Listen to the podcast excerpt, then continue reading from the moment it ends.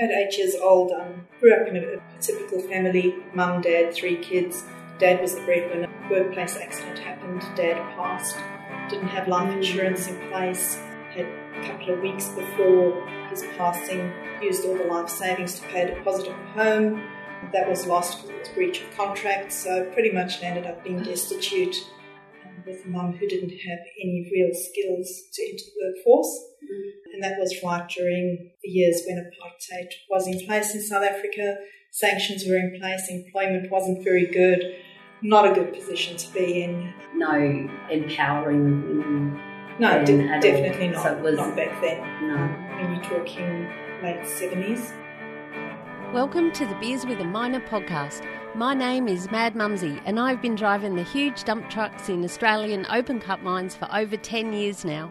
I wish I had a dollar for everyone who said to me, How does a little thing like you drive those big trucks? Ah, you must be rich. How do I get a job doing that? My mining friends are asked these questions all the time too.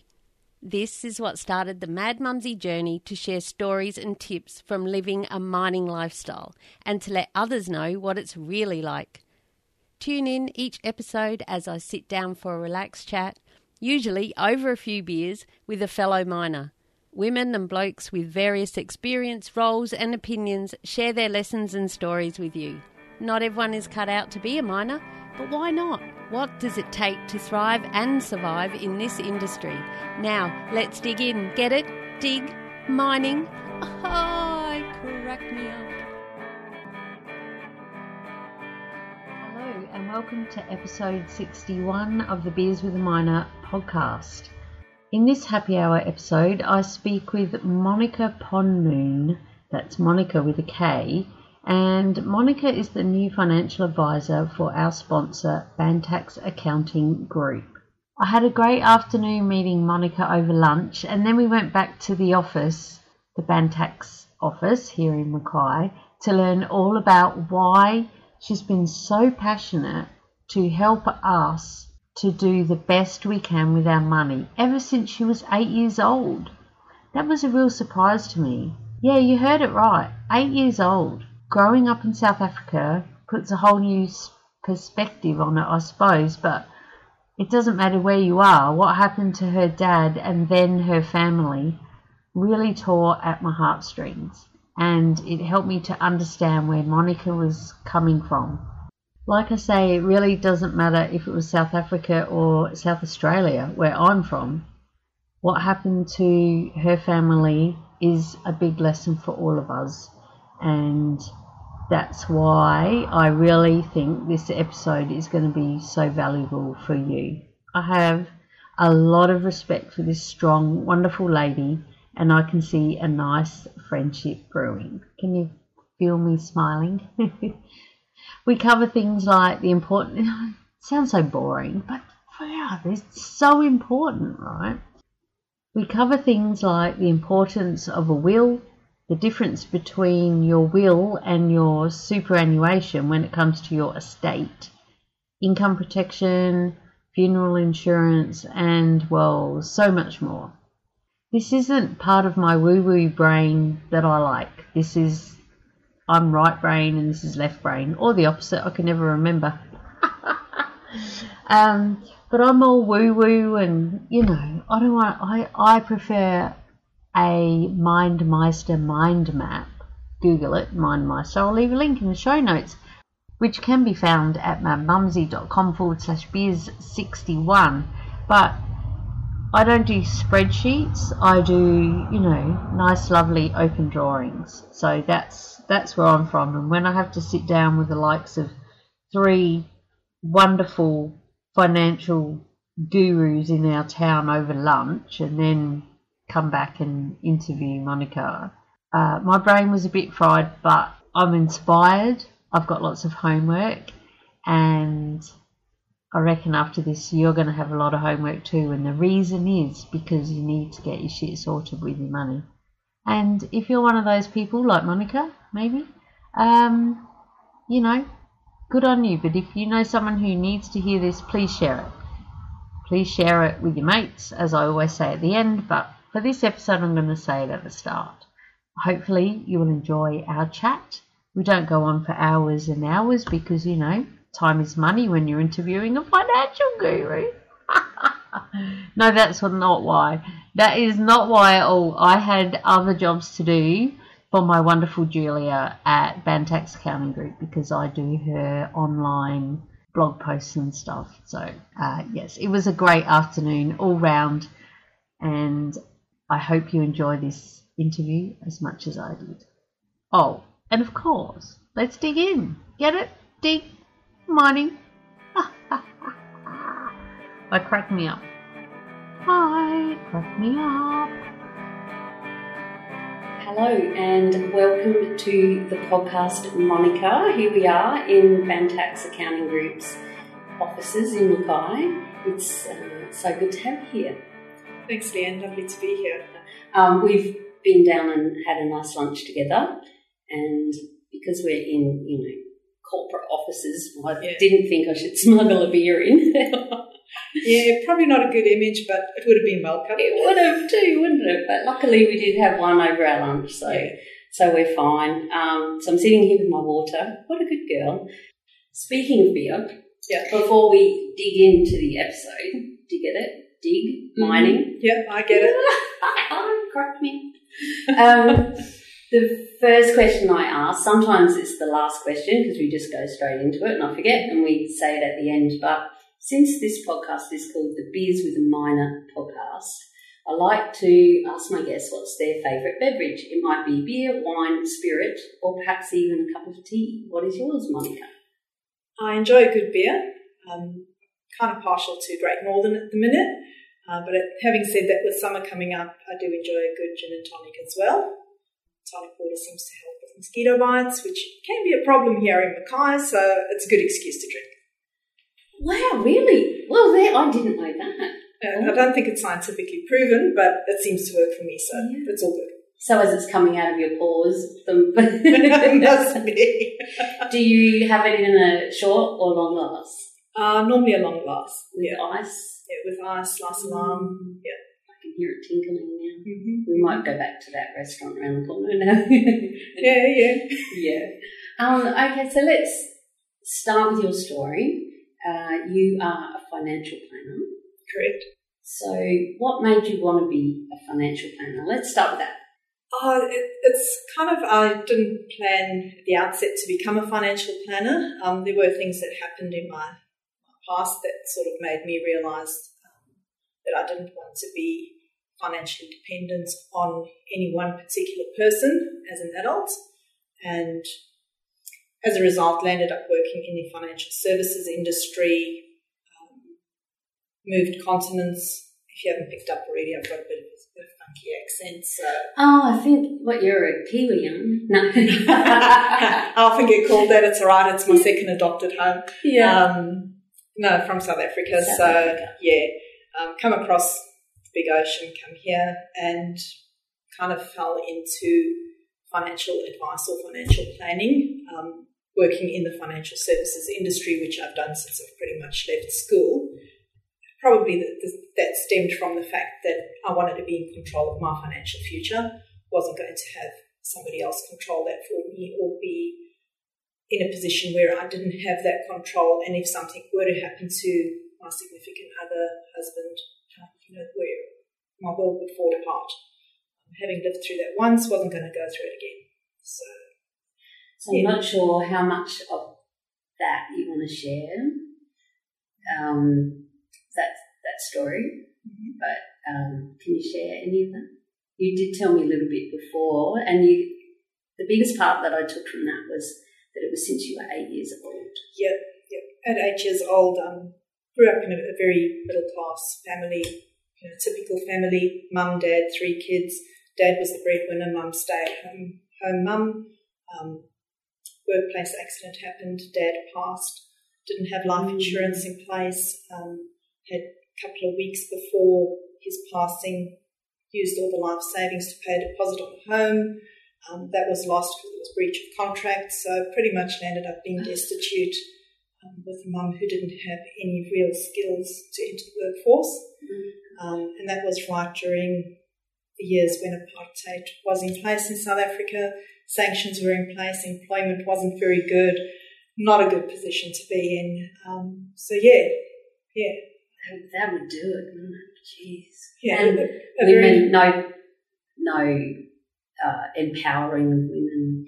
no, de- all. definitely not. So was- not back then. No. Um, I mean, you're talking late 70s. Mm. Um, so, yeah, still very much a patriarchal society. Women were um, not so prominent in the workforce, and if they were in the workforce, generally doing sort of, you know, the um, what I would call Girl Friday kind of jobs. Mm. Um, The girl jobs. The Yeah. things the girls did, the Yeah. women, yeah. Yeah. Um, so not highly paid jobs or anything of that kind of thing. So moving from that middle class sort of environment to pretty much just living above the border, you know, bread line, Mm. um, hand to mouth, literally, um, was a big adjustment. And yeah, at eight years old, a very hard lesson to learn. But it's made me who I am today. And yeah, it still hurts to talk about it, but Mm. you know what? It's being human, and you've got to learn from your experiences. Thanks so much for sharing that with us. I really appreciate that. So from there, is that when you then went to New Zealand No, with family or? No, no, we, we stayed in South Africa and moved um, across to Australia 13 years ago now. Yeah. Um, so, yeah, grew up in, in South Africa and then come across here. But I've got a lot of Kiwi friends and, yeah, because they always confuse me for a Kiwi, I've just adopted New Zealand as my second home. Oh, so. right. So you didn't, you haven't actually. No. gone- oh, okay. Sorry. No. Visited there a few times, but yeah. Yeah. I haven't been there yet, and I'm from South Australia. Mm. And so people always ask me where I'm from. You Yeah. from England or New Yeah. Zealand? I'm like, no, I'm from South Australia. That's where all the bombs went to live when they, you know, came across on the boats and all of mm. that. And there's a lot down there. So Yeah. yeah, I understand that. I, I say Grant instead of Grant. Yeah, exactly right. the little and, and maroon, not maroon. Yeah. Well, I say maroon. See, Oh, do you? Yeah. okay, all right. Yeah. Well, there you go. that's it. We're all we're all different, and that's what makes the world go round. Yeah, exactly difference. right. Yeah. Ah, here's a good segue. Speaking of difference, so you're a financial planner, and Julia, who has been on the podcast before, I'll leave a link to Julia's episode in the show notes, which for this episode can be found at madmumsy.com forward slash beers 61. That's number 61. To listen to Julia read us the riot act, just mine as well, me, you know, but she's an accountant, right? Yep. And a very savvy businesswoman, and she's many hats. But you're a financial advisor. Yep. So, what is the difference between a financial advisor and an accountant? Accountants deal primarily with your tax issues and looking at legal ways to minimise or reduce the amount of tax you pay. Uh, we, on the other hand, as financial advisors, look at your financial goals and how we get you from where you are today to where you want to be and start putting plans in place for you to get there. Um, whether that be, you know, putting your kids through school, um, purchasing an investment property, or paying off your first home before, or your home, let's say, before you retire, or having a comfortable retirement, whatever that comfortable is to you, because it's different things to different people, is what we look at. Um, we also look at ways of how we protect your assets, your lifestyle, and make sure that your kids don't go through what I went through as a kid. So if something happens to you, you know your kids are going to be well looked after and their lifestyle isn't going to be turned on its head. Um, so that's where we come in and we look after your wealth side of things. And that's something that, um, as parents, we leave a legacy to our children. We don't want that to be here.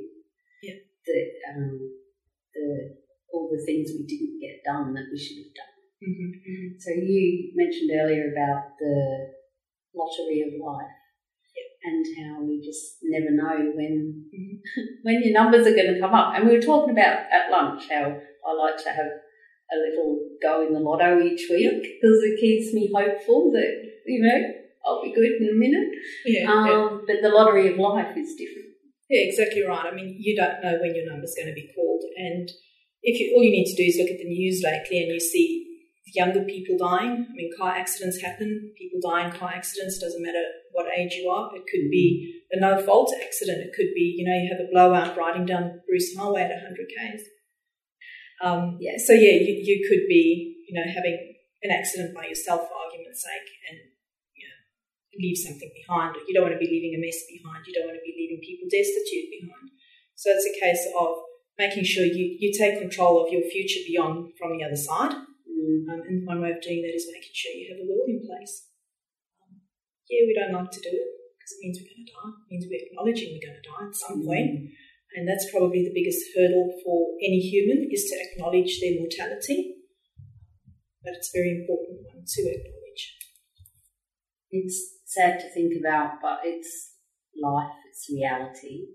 And we're going to, you know, sometimes put the big girl pants on and, and do those Yes. do those things and can't get to blame Yeah. So can I ask you a question? Because I had a will done when I first left um, my past life, as I call it, when I first Yeah. started in mining, and I got it done in an office down in New South Wales. Mhm. Paid and went into a place, and I've got it in my filing cabinet. Yep. Is that enough? Because I've never been back there. That was 15 years ago. If there's been no significant change to what you want to have happen with your assets when you pass, then it's fine. How do they find it? Well, ideally, you've nominated an executor, and you will have told your executor, hopefully, where they might find it. I don't know. well, they know that they know where in my filing cabinet. Yep. If something happens, go there. Yep. So I guess that's one thing. Yep. Yeah. So, so yeah, that, that's typically where they would go, find it, pick it up, and then start working with it from there. Right. So when you die, there's not a spreadsheet of. that's ridiculous. But do you know what I'm trying to say? Yeah, the, the, the will people aren't going to come and say to my kids, "Well, here, your mum did will with us 15 years ago." They have to know where it is and find it, Generally, the, physically yeah, find it. Generally the, the onus lies with the, whoever the executor is to, to locate the latest will and then you know, carry out your wishes from there. So can you talk about some of the this way get ready the shit, the downfalls, the crap that goes on when someone doesn't have a will? Because I've heard some horrific stories, and Well, yeah, there, there's a lot that can go wrong um, because you may have a blended family, for argument's sake, where you've got ex spouses maybe on one side or both sides. Um, you've got parents that might want to get involved. You might have minor children or adult children. They're all going to want a piece of the pie, so you might end up with them having a huge big bun fight once you're gone to the other side because they all feel entitled to a piece of you know whatever's left behind um, and in what proportion they get it. That, that's one of the big things. Um, obviously, if there is a dispute or something like that going on, it is going to take a long time for your will to get wound up and your assets to be dispersed how you want them to be. Um, so yeah, that, that's probably one of the big things. The other thing is when there's minor kids involved, depending on the family situation, if there is no guardian named in the will, those kids could land up in foster care um, which is probably not an ideal situation, especially no, when they're dealing an with, ideal with situation. No. Um, when they're dealing with grief and so on. But Mm. you know, depending on how many people make application to the court to be guardians of the kids, um, it could be a case of you know, the, the courts may say, well, in this instance, while we're sorting all of this out, let's put those kids into foster care um, to take them out of a conflict situation type of arrangement. But again, you know, it, it may or may not happen, but who would want it to? Who would even want to think that that could happen to their minor kids? And the sad thing is, it does happen, doesn't it? It does. Yeah. It does. Um, I couldn't think of anything worse if I still had young kids for them to be put in that kind of situation. Mm. Or for yourself to be in that situation if your sister dies and who's going to look after the kids? Mm-hmm. For one instance, I'm thinking, and then their side of the family wants the kids, but you know they'd be better off with you. Of course, they'd be better off Yeah, or, be or better not, or yeah, exactly. So you can see both sides of the family. Mhm. Yeah, and even within families, obviously as well. Yeah. yeah, yeah. The grandparent might think they'd be better than the deadbeat dad or the deadbeat mum. Yeah, You never you, know. you just never know. No, that's right. And also, I've heard bad things about if you have your will through the public trust, or if there's no will, it goes to the trust and they sort it out. Is that right? Oh, if there's no will and nobody steps forward to take over the role or applies to the courts to, ta- to become executor of your estate, it can land up in the hands of a public trustee. It can take a very, very long time for them to wind it up because they obviously have to do their due diligence and checks and balances before they decide who gets what and in what proportions. Um, and they also will charge a fee, normally based as a percentage of the estate. Um, so normally, yeah, you can go to the public trustee, you can have your will drawn up through them, they won't charge you for it. Um, but normally, what I'd suggest to, to people who look at it at doing their wills through that avenue as a cheap way of getting a will done is say, well, don't nominate the public trustee as your executor, nominate someone else because who knows what that fee can be. I've heard that it can be up to 20% of the value of your estate, Mm. which is a huge chunk. That's nearly a quarter. Isn't it? You're the, I'm not the maths girl. Yes. Yeah. 25% quarter. Yeah. Yeah, so Wow. yeah, it's just shy of a quarter. Um, that's what I've heard that it can be up to that. So whether or not they do take you know that much every time, who knows? Um, but again, if you have an executor, someone you've named who you trust, who's going to look after to carry out your will and your your wishes in the way you want them to, that's probably a better peace of mind for you. Really, from that, well, you're going to be on the other side, so who cares? Well, Mad I'm a bit woo woo, so I believe I'll be watching. Yeah, I'll be with you in spirit now. See, I did all the right things because I listened to episode 61 with Yeah. Monica. Yeah. Oh dear. All right. So, anything else with estates that you want to talk about other than wills? Or? Uh, just another observation is, and um, I, I speak about it quite often when I meet with clients, is everybody thinks that their estate is the be all and end all of their assets. Um, however, when you've got superannuation, which most working South, um, South Africans, Dan, Australians, How long have you been here? 13 years, lucky 13, um, which most Australians do have um, because it's compulsory nowadays. Your superannuation does not form part of your will or your willable estate, estate assets um, straight away because it is a separate legal entity. So you need to make a separate superannuation nomination of beneficiary and make sure that that is in place and up to date. Because your superannuation, they ask you that quite regularly. Yeah. Well, yearly maybe. It's If not, this is still right. yeah, you'll normally on your annual statement that you get from superannuation, it will show there if you've got a nomination in place and who who you've nominated. Um, quite often they do require them to be updated every three years, mm-hmm. but there are some superannuations out there who offer what we call non-lapsing nominations, which means once you make it and put it in place, it's going to be there until you change it. Yeah. Mm-hmm. So that's just something, a, a different little aspect that needs to be kept in So we need to have a will, and we also need to make sure that, and with an executor, mm-hmm. and we also need to make sure that we have named our current beneficiaries, not the ones from ten years ago before I met old mate and all their kids or whatever. Mhm. Make sure that's up to date with your superannuation because it's separate. I Yep. didn't know that. I thought it would be part of the estate. unless you nominate on your superannuation nomination that your benefits get paid to your estate and dealt with as part of your will, it actually is a separate asset and is separate legal entity, so it doesn't form part of your will automatically. So you can do that. Yep, you can do. Yeah. I knew this would be gold. I've got I've got homework. I have lots of homework. So while we're touching on superannuation, Mhm. um, people working in the mines, you know, we get it adds up pretty quick. I wasn't there too long. Well, you know, I mean, I started late. I started at forty, Yeah. and I did not really have any super to speak of. Um, but it soon starts to add up when you're earning more income, and it's a percentage of that income Yeah. that goes in. So, you got any anything you want to say to us about superannuation? Firm believer in making sure that, that you look at your super as your retirement nest egg, treat it as your money because it is your money. Um, I quite often get asked the question, well, the government's going to take my super away from me. And the answer is no, they can't really um, because it's, it's your money. Probably very highly unlikely that it will happen, but you just never know. Okay. Um, but for most of the other supers out there, the industry supers or the retail supers, no, government can't access it. So it is your money. You should look after it as you would any of your other investments. Mm. So take ownership of it, look after it, make it work for you. Is the super that you're using the one that your employer said, well, this is the one we use, and you've just gone, yeah, righto, we'll carry on with that one. Don't actually know or understand it.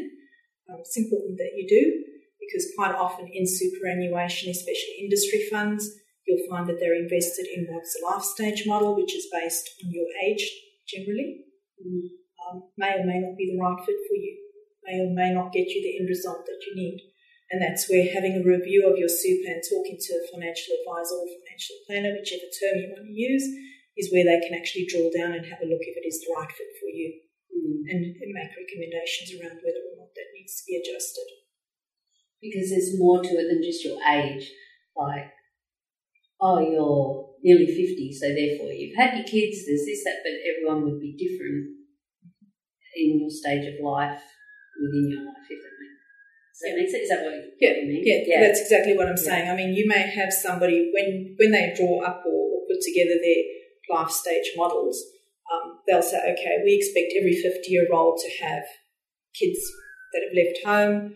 Um, they've probably still got a little bit of a mortgage, but you know, they're quite affluent in terms of they've got money in the bank or investments or whatever. So we don't need to take as much risk with their super because theoretically they should have a balance of 150 or 200,000.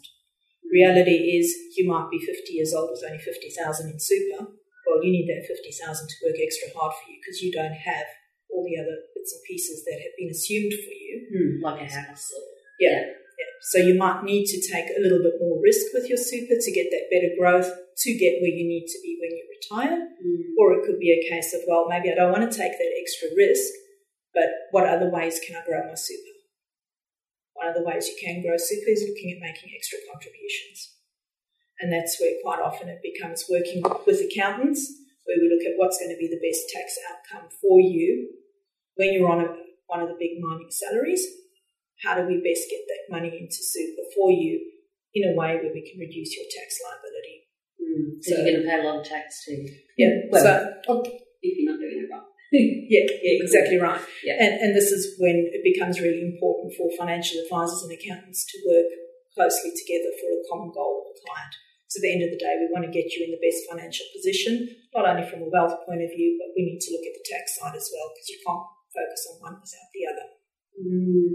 So, say for instance, if someone listened to this episode and said, "Oh, Monica with a K is my go-to girl for financial advice um, or financial planning for the future," but I really like my current accountant. Do you work with other accountants, or do they have to come and see Julia, and because you're a team, or No, they can still keep their accountant of preferred choice. Obviously, if they don't have an accountant, they will be referred to Bantacs Accounting. Um, but yeah, they can still work with their preferred accountant, and I'm more than happy to work with accountants. I, work, I have worked and will continue to work with other accountancy firms mm, for common clients. That's good. Yeah, because I've always wondered about that.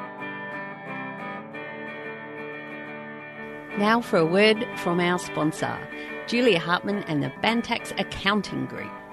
Julia's my awesome accountant. She's written two books with financial expert Noel Whittaker, and she's got a passion to help us miners make the most out of our hard earned cash. She's got heaps of tips and make sure that we get every cent we are meant to get and is right on the ball with everything. If you head to bantacs.com.au forward slash miners, that's B A N T A C S, you can download a free booklet all just for us miners. And there's also a spreadsheet in there that helps you check off what tools you have for your trade, like your isolation lock, work boots, seven shirts, all of these sorts of things, and you can weigh them up and it'll tell you if you qualify weight wise to claim your trips out to work. And that's just one of the things that they've got over there. So I strongly urge you to head to bantacs.com.au forward slash miners and see what they can do and find your nearest office as we come up to tax time. They're really on the ball, know what's going on with the tax department, and there's heaps of other free information like property investing. If you really plan on doing some great things with your money, you want to do that, right? If you want to sell your house, can save a lot of money if you find out what to do first rather than in hindsight. And Julia, she'll, you know, make sure you get it right. And if you do it wrong and then go and see her, she'll she'll up you in the nicest possible way because she really cares about us and wants us to keep our money and not give it to the tax department. Anyway, head over to bantacs.com.au forward slash miners and tell them Mad Mumzie sent you.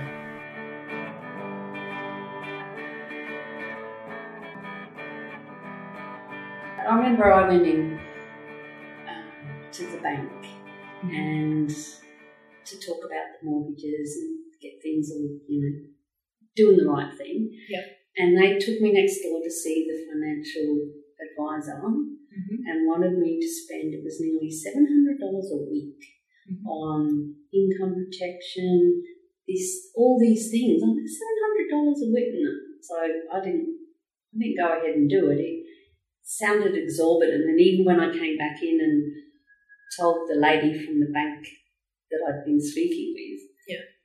what they just gave me, she was quite horrified herself Mhm. because I, I don't know if this is true, and you know, they've just had the Banking Royal Commission because of these sorts of things, I guess. But to me, it was in the boom in Mackay, it's slowly coming back up, but um, just saw had two houses working in the mines. You can afford, you need to have this, you need to have that, Mm-hmm. and I didn't feel like I did, so I didn't do it because it was a lot of money.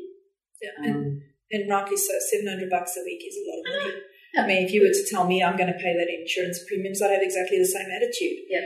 Um, and that's something, again, conversation that needs to be had between financial advisor and client is, yeah, in the ideal world, this is all the cover you should have. Yes, it's going to cost you $700 a week, but is that what you can actually afford? Is that what you're comfortable with? mm, Because while insurance is important, I'll have the view that it's only good if it's not taking food off your table. mm, So you've got to strike that balance. I mean, we don't hesitate about insuring cars, insuring you know, physical material belongings, but if something happens to us, ourselves personally, what do we have if we're not earning an income? mm. So a lot of people rely on their super for insurance. I have, I know Julia has told me off for that because there's so many things that aren't covered. Correct. Yes. And during the conversation over lunch, I heard an interesting chat about an if you are covered, eh, like you get this extra bonus if it's bonus if you're dead, right? Um, but if you have an accidental death, you're you're like I think with mine I might be covered for so much, but if it's accidentally, I get more. Or they get more because I'm not here. Um, but then you ladies started talking about what constitute an accident and what a grey area that can be. And I'd never heard that one before. Correct. Um, yeah, accident policies are out there, and yeah, they do cover cover you if you do die in an accident. However, there's normally quite strict criteria around what constitutes an accident. Um, some of them, as you heard over lunch, it is you've got to die at the scene, pretty much. so if you don't die at the scene, well, no, you didn't die as a result of the accident, even So if you died two or three days later. Or they took you in the ambulance, go to hospital, Yeah. die at hospital. Yeah.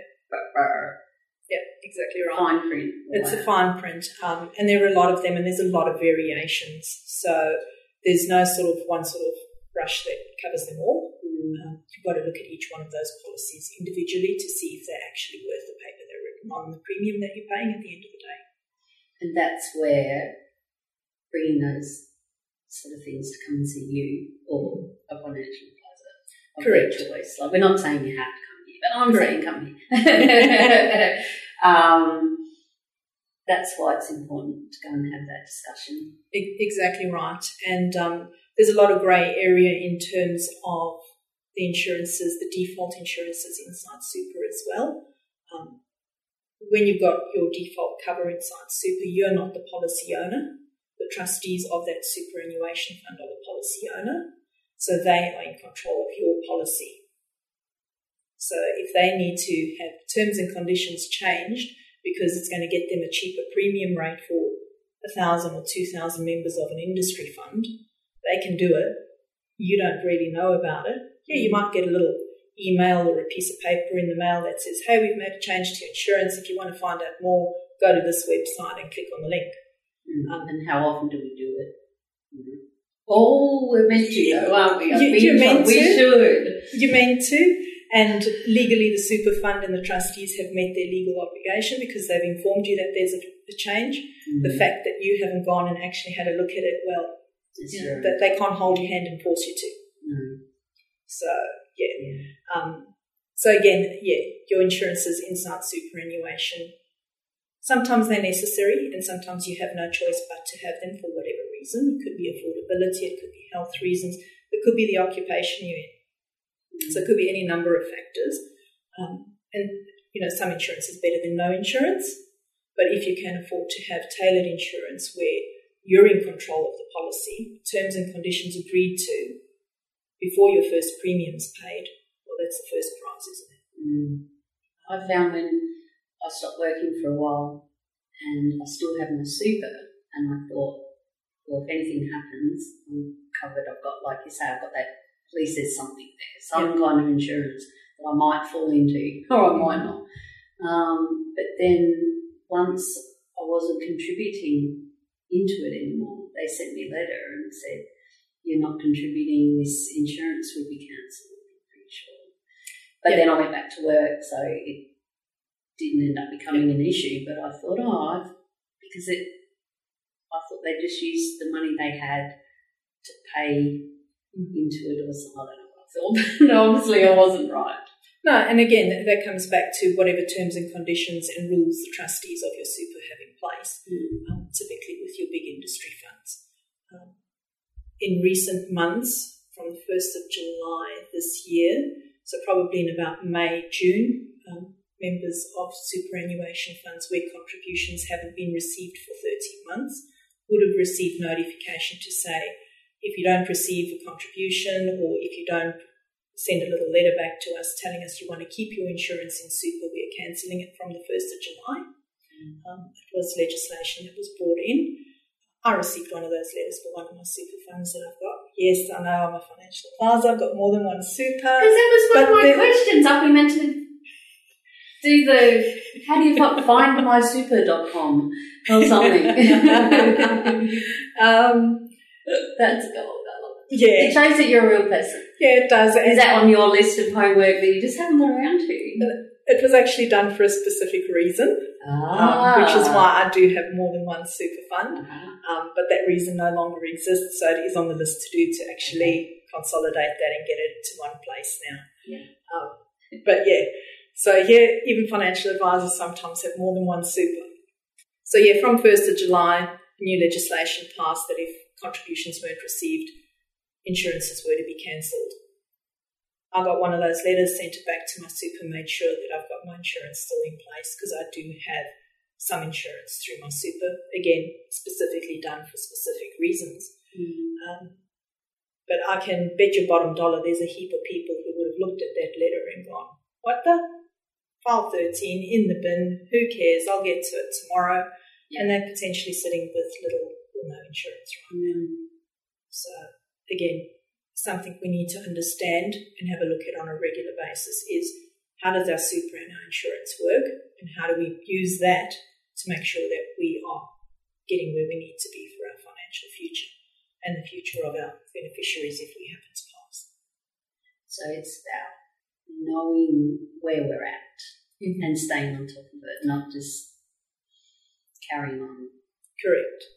Carry on. I don't know if that's the right word. You know what I'm trying to say is it's just, yeah, yeah, I got super, I got this, I got that. Yeah. But to go in, like they say, ring up your telephone people and see if you can get a better Mhm. deal. Every time I ring up to get a new phone or something, I end up with paying less Yeah. because clearly I've been paying more. Yeah. You Well, know. you should, yeah. Yeah. Well, they say loyalty costs Mm. because they know you're going to stick with them, so you get charged for it. They get charged for being loyal. How's Oh, that right, figure? Yeah, they never ring you. Oh, hi, this is Telstra here. We're just letting you know we could save you fifty dollars and give you a new iPhone six. Yeah, righto. Sure. It's what happened to me. Exactly. Yeah. And then I realised my phone that I have is later than an iPhone 6 anyway. Mm. God, Dodgy advisors. Are there, you know, financial so-called gurus in the past? Um, I know there was a big mob up in Townsville.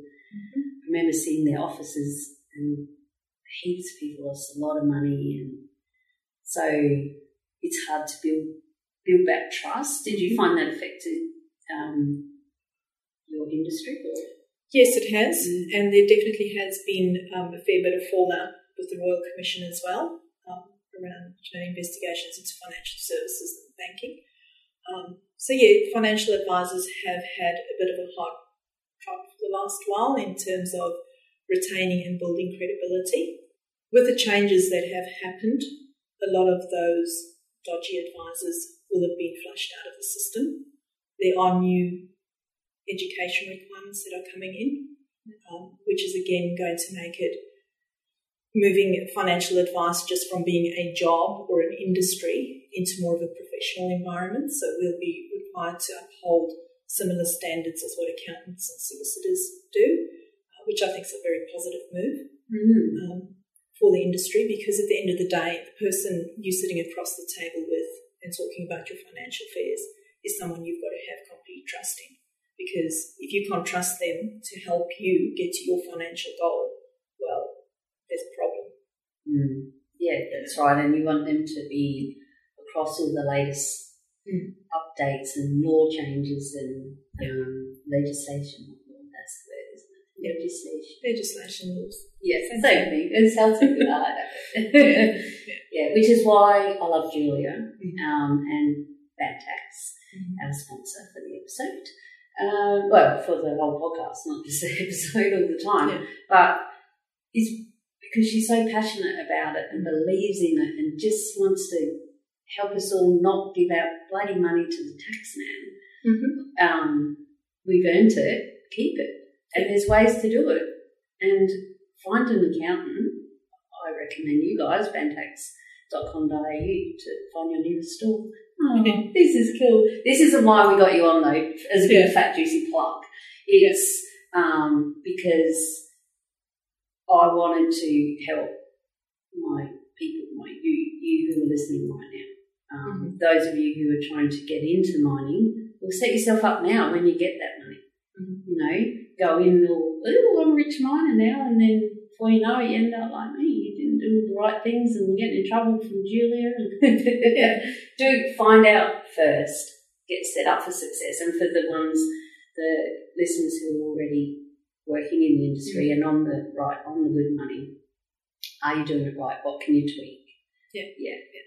And have that conversation with your family. That's something else that came up at, Mhm. at lunch as well. Was about um, we've spoken about kids, looking after your kids, but you've got partners, we've got parents that we're looking Yeah. after. Many of us. Would you like to speak about that? Yeah, yeah. Well, I mean, obviously, if you've got elderly parents that you're going to be looking after either now or in the future, you want to make provision for them. So again, it's a case of looking at well, how do you do that best?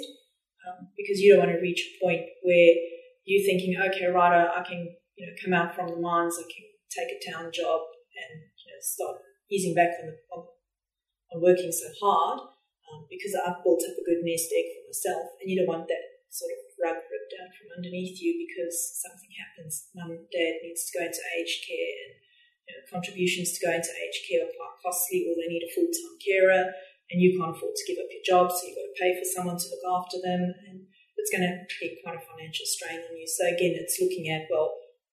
And this is part of what financial advice is about: is looking at that family unit and saying, "Well, this is what it looks like now, but what's going to happen in the future? How do we need to safeguard against that? And what can we do now to start creating a safety net for the what ifs? And it, could be as simple as using a regular savings plan into a bank account or an invested, you know, investment managed fund or I don't know, direct shares, whatever it is, whatever suits the amount of risk or, or what it is that we need to do for you. Um, so it's looking at that kind of thing, or it could be as simple as saying, well, okay, I've got a 20 year old son, he's got two kids. He's 20 and got two kids. I'm a bit concerned, but, you know, um, but it could be a case of, well, something happens to him and you suddenly got to look after kids that you weren't banking on looking after. Mm. And you've got to grow up kids again. So how do you safeguard against that? Well, That's really common, actually. Yeah. Grandparents.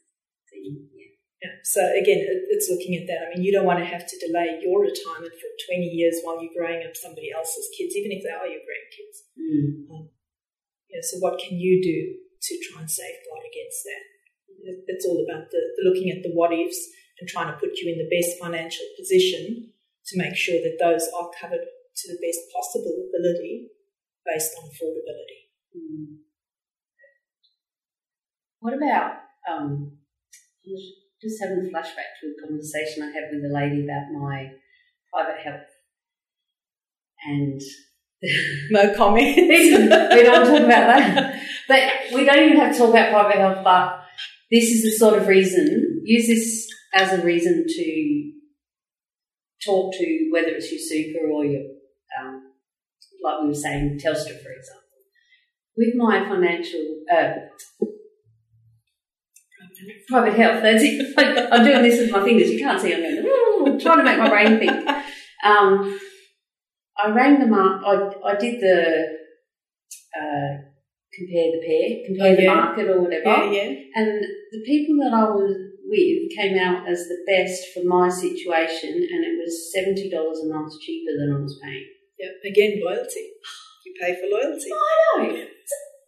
So I rang them up and they said, well, let's have a look at this. And because, you know, look at me, I'm a rich miner, I'll have the top. I wanted the top everything. Just give me the most expensive one because I know I'm covered for everything in my brain. But I was covered for IVF. Yeah, right. They said, so you, the lady's going, so we'll just run down. Are you planning on having any more children, dear?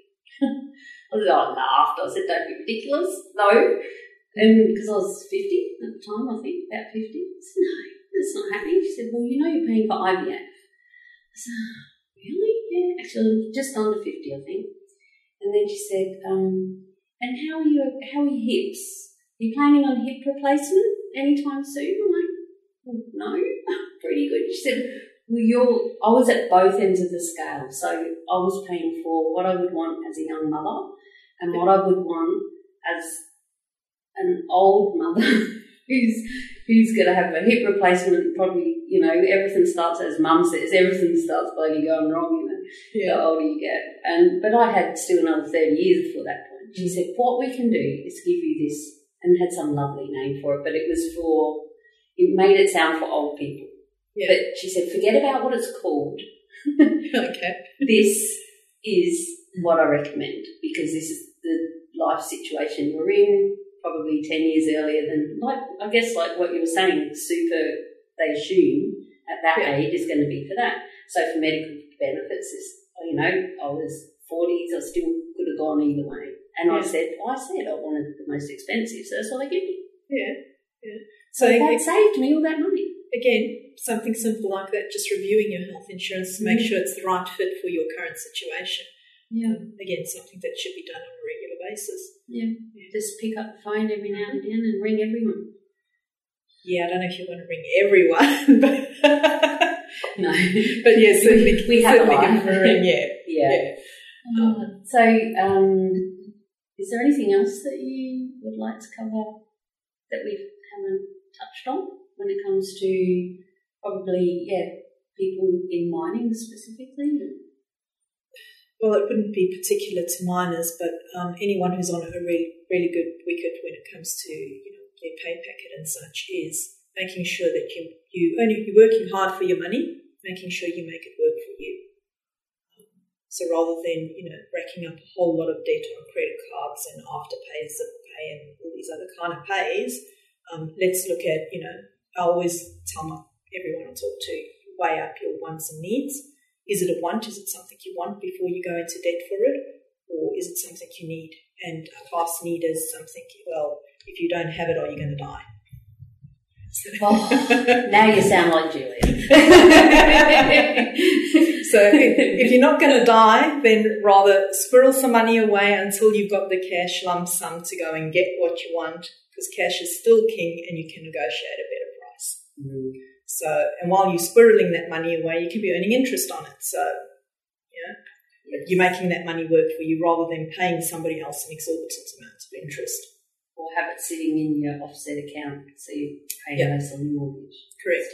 Yeah. Mm, I got one right. Yeah, you got one right. Something must be rubbing Yeah. off. I'm coming here more often. but, but even in your offset accounts, I mean, what, what's the interest rate you're paying on your home loan at the moment? I actually know because I had a look yesterday. Okay. 4.91. 4.91. Okay. Um, so in an offset account, your money that you're squirreling away and saving is effectively saving you 4.91% in interest. Mm-hmm. Whereas if you were to buy it on a credit card and be paying it off at the minimum amount, you'd be paying upwards of 18% in interest. So Mm. smart way, you've got your money working for you. You might not be physically earning interest on it, but you're saving interest and you're still going to get what you want down the track, Yeah. possibly at a discount. What was that bit? Possibly at a discount because you're going to have the cash to negotiate that. Oh, I like you so much. This is cool. um, one more thing, and then we might start to wrap up, I think, is the afterpay and going for a loan. I also heard this, because you have a of banking background as well. Yes. So I heard this, you share because I had Okay. never heard this before. Alrighty, so um, I have in a previous life worked in a bank um, as a financial advisor in a bank. So I may have been that person that said to you, you need 700 bucks a week on your insurances. Because you Nah. get the commission.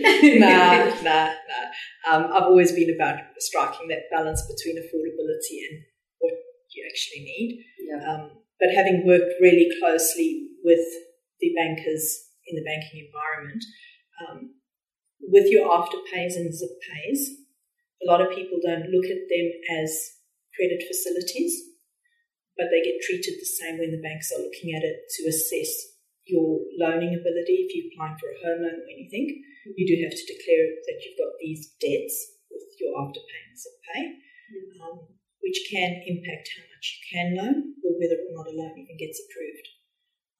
As we heard at lunch, um, through one of the motor vehicle finance groups, if you've got an afterpay or zip pay, it's a straight up decline. They won't even give you a car loan. Yes. So, yeah, just something to be mindful of. Yeah. Yep, it's easy money, but it's going to come at a cost somewhere along the line. It's going to bite you in the bum. So they don't look at store cards that bad because that's kind of like a line of credit, isn't it? Yep, so that would So get that's like a credit card. it would get mm-hmm. treated theory. the same way as a credit card because generally with your store cards there will be an interest component and a minimum repayment that you've got to make. So it is like you say, Yeah. almost like a line of credit Yeah. with the store. Whereas afterpay is take it home now and just pay it off. Yeah. Like lay by in reverse. Yeah, pretty much. Yeah. Yeah. And online. You don't even have to go in the store and pay the lady. Yeah. Wow. Thank you. That's amazing. Oh, that wasn't too hard, was it? That wasn't too hard at all. It was actually quite good to, to be able to just talk freely about a lot of things. Yeah. Um, and I mean, the, the things that we've covered is only a small portion of what financial advisors do. Um, yeah, there's a whole myriad of different things that we can help with as well. Yeah, and I guess do you do uh, personal finances, business finance as well, or um, is that a different sort of advisor? Or? It all depends on when you say business advice, what, what we're talking about there. Um, if you're talking about, you know, like business plans and how to grow your business, probably more suited to an accountant type place because that's dealing with that. But where we're looking at, if you've got a business in place and there's one person that's critical to making sure that that business runs, well, then we can look at how do we ensure if something happens to that particular person to make sure that the business can still continue into the future. Yeah. Or if you've got you know, agreements between different parties that are unrelated, so let's say you and I were to go into business because we're not related, um, how do we cope with a situation if one of us were to fall off the perch? Mm. Um, you probably don't want to be in business with my husband. I might not want to be in business with your partner. Oh, the real miner. um, or, or vice versa. So, how do we make sure that if something were to happen to me, for argument's sake, that you could buy out my share of the business so that you're then in control of it? So, yeah. So again, it's about control of the. fu- So yeah, if you're in a business, um, you need to know where you stand Mm. within that, Yeah. the financial realms of that, as well as your own personal banking, as well as your family, as well as the kids, as well as mum and dad, and everyone. Oh, there's so much to it, isn't it? yeah, it is. It, it's, it, it's a very wide field. Mm. Um, and yeah, we can go across a whole lot of it, really. Yeah. Well, welcome to Pet Mackay. You've been living here for a while. 13 years. Oh, you've been here for 13 years. You just said Australia. Yeah. I know you're new with um with Bantacs. Yeah. Yeah, so that's a new role. So yeah. Look forward to seeing you more often because I love these offices. I'm going to come in here and record my podcast.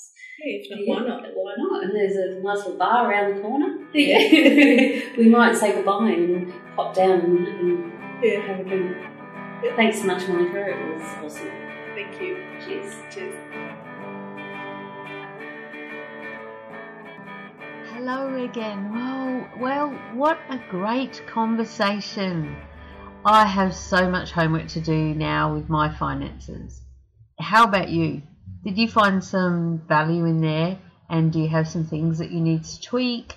Perhaps talk about with your family or your partner or your accountant or your financial advisor or perhaps with Monica. This isn't a great big fat advert for Bantacs Accounting Group. However, they're the people I know who I respect, and we've already heard Julia share her thoughts about what we should do with our money, and now we get to hear it again in a different way with the wonderful Monica. Thanks, Monica, for sharing your insight with us, and I look forward to hearing much more. To find out more, check out the show notes at madmumzie.com forward slash beers 61. And when you do connect for your first free initial consult, be sure to tell Monica that the mad, crazy woman called Mad Mumzie sent you. Please share this podcast with your mates. Subscribe in your favourite podcast app so you don't miss an episode. And if anyone asks you, how do I get a job in the mines? Send them my way. I got a few little freebies for them. Hit me up on all the social medias at MadMumzie, M U M Z I E, on everything. And join the Beers with a Miner podcast Facebook closed group. Yes, so we've got a Facebook group that is growing. It's tripled in size in the last, ever since I interviewed Melissa actually in episode 60. So welcome all of the Melissa tribe from Prospect Recruitment. You will find in the group I share pictures and little videos of me when I'm setting up ready for an interview. And you know, you can chat to me in there. It's a closed group, so we won't fill up your Facebook feed with all your mates. It's just you. You'll get notifications. So please come in. Um, I get excited every time I see a new member request. And there's two questions. If you can answer them, that'd be great. But you don't have to. But you know, it helps me out to know what sort of things that you're after. And now I've got to go because I'm going to watch the footy finals right now as I'm recording this outro so that I can hopefully share this episode with you on the weekend. Uh, Geelong are playing Collingwood. Collingwood are winning. This is AFL uh, football. Collingwood are winning 20 to 7. And if you know me, you know I hate Collingwood because I'm from South Australia. You know, I was born like that. So, uh, the Crows are out. We didn't make the finals. And my other team, yes, I have two teams. Keep listening. You would you'd know that by now. I've got two teams. I've got the Adelaide Crows and the Brisbane Lions. And the Brisbane Lions, oh my God, we're doing so well. And we're playing tomorrow night. We're playing Richmond at home in front of a sellout crowd at the Gabba. I'm just saddened that I'm not actually there like I used to be back in our heyday, 2001, 2, 3. Um, that's right. Times changing. I'm going to have to update my tattoo. But let's not get ahead of ourselves. Let's win our first final. So, right, I'm off. Cheers. Stop rambling, Mad Mumzie. And I hope to see you in the Facebook group. If not, hit me up anyway. Cheers. Oh, and until next time, stay safe, be real, be special, and have fun, for we only live once. Cheers, my friend.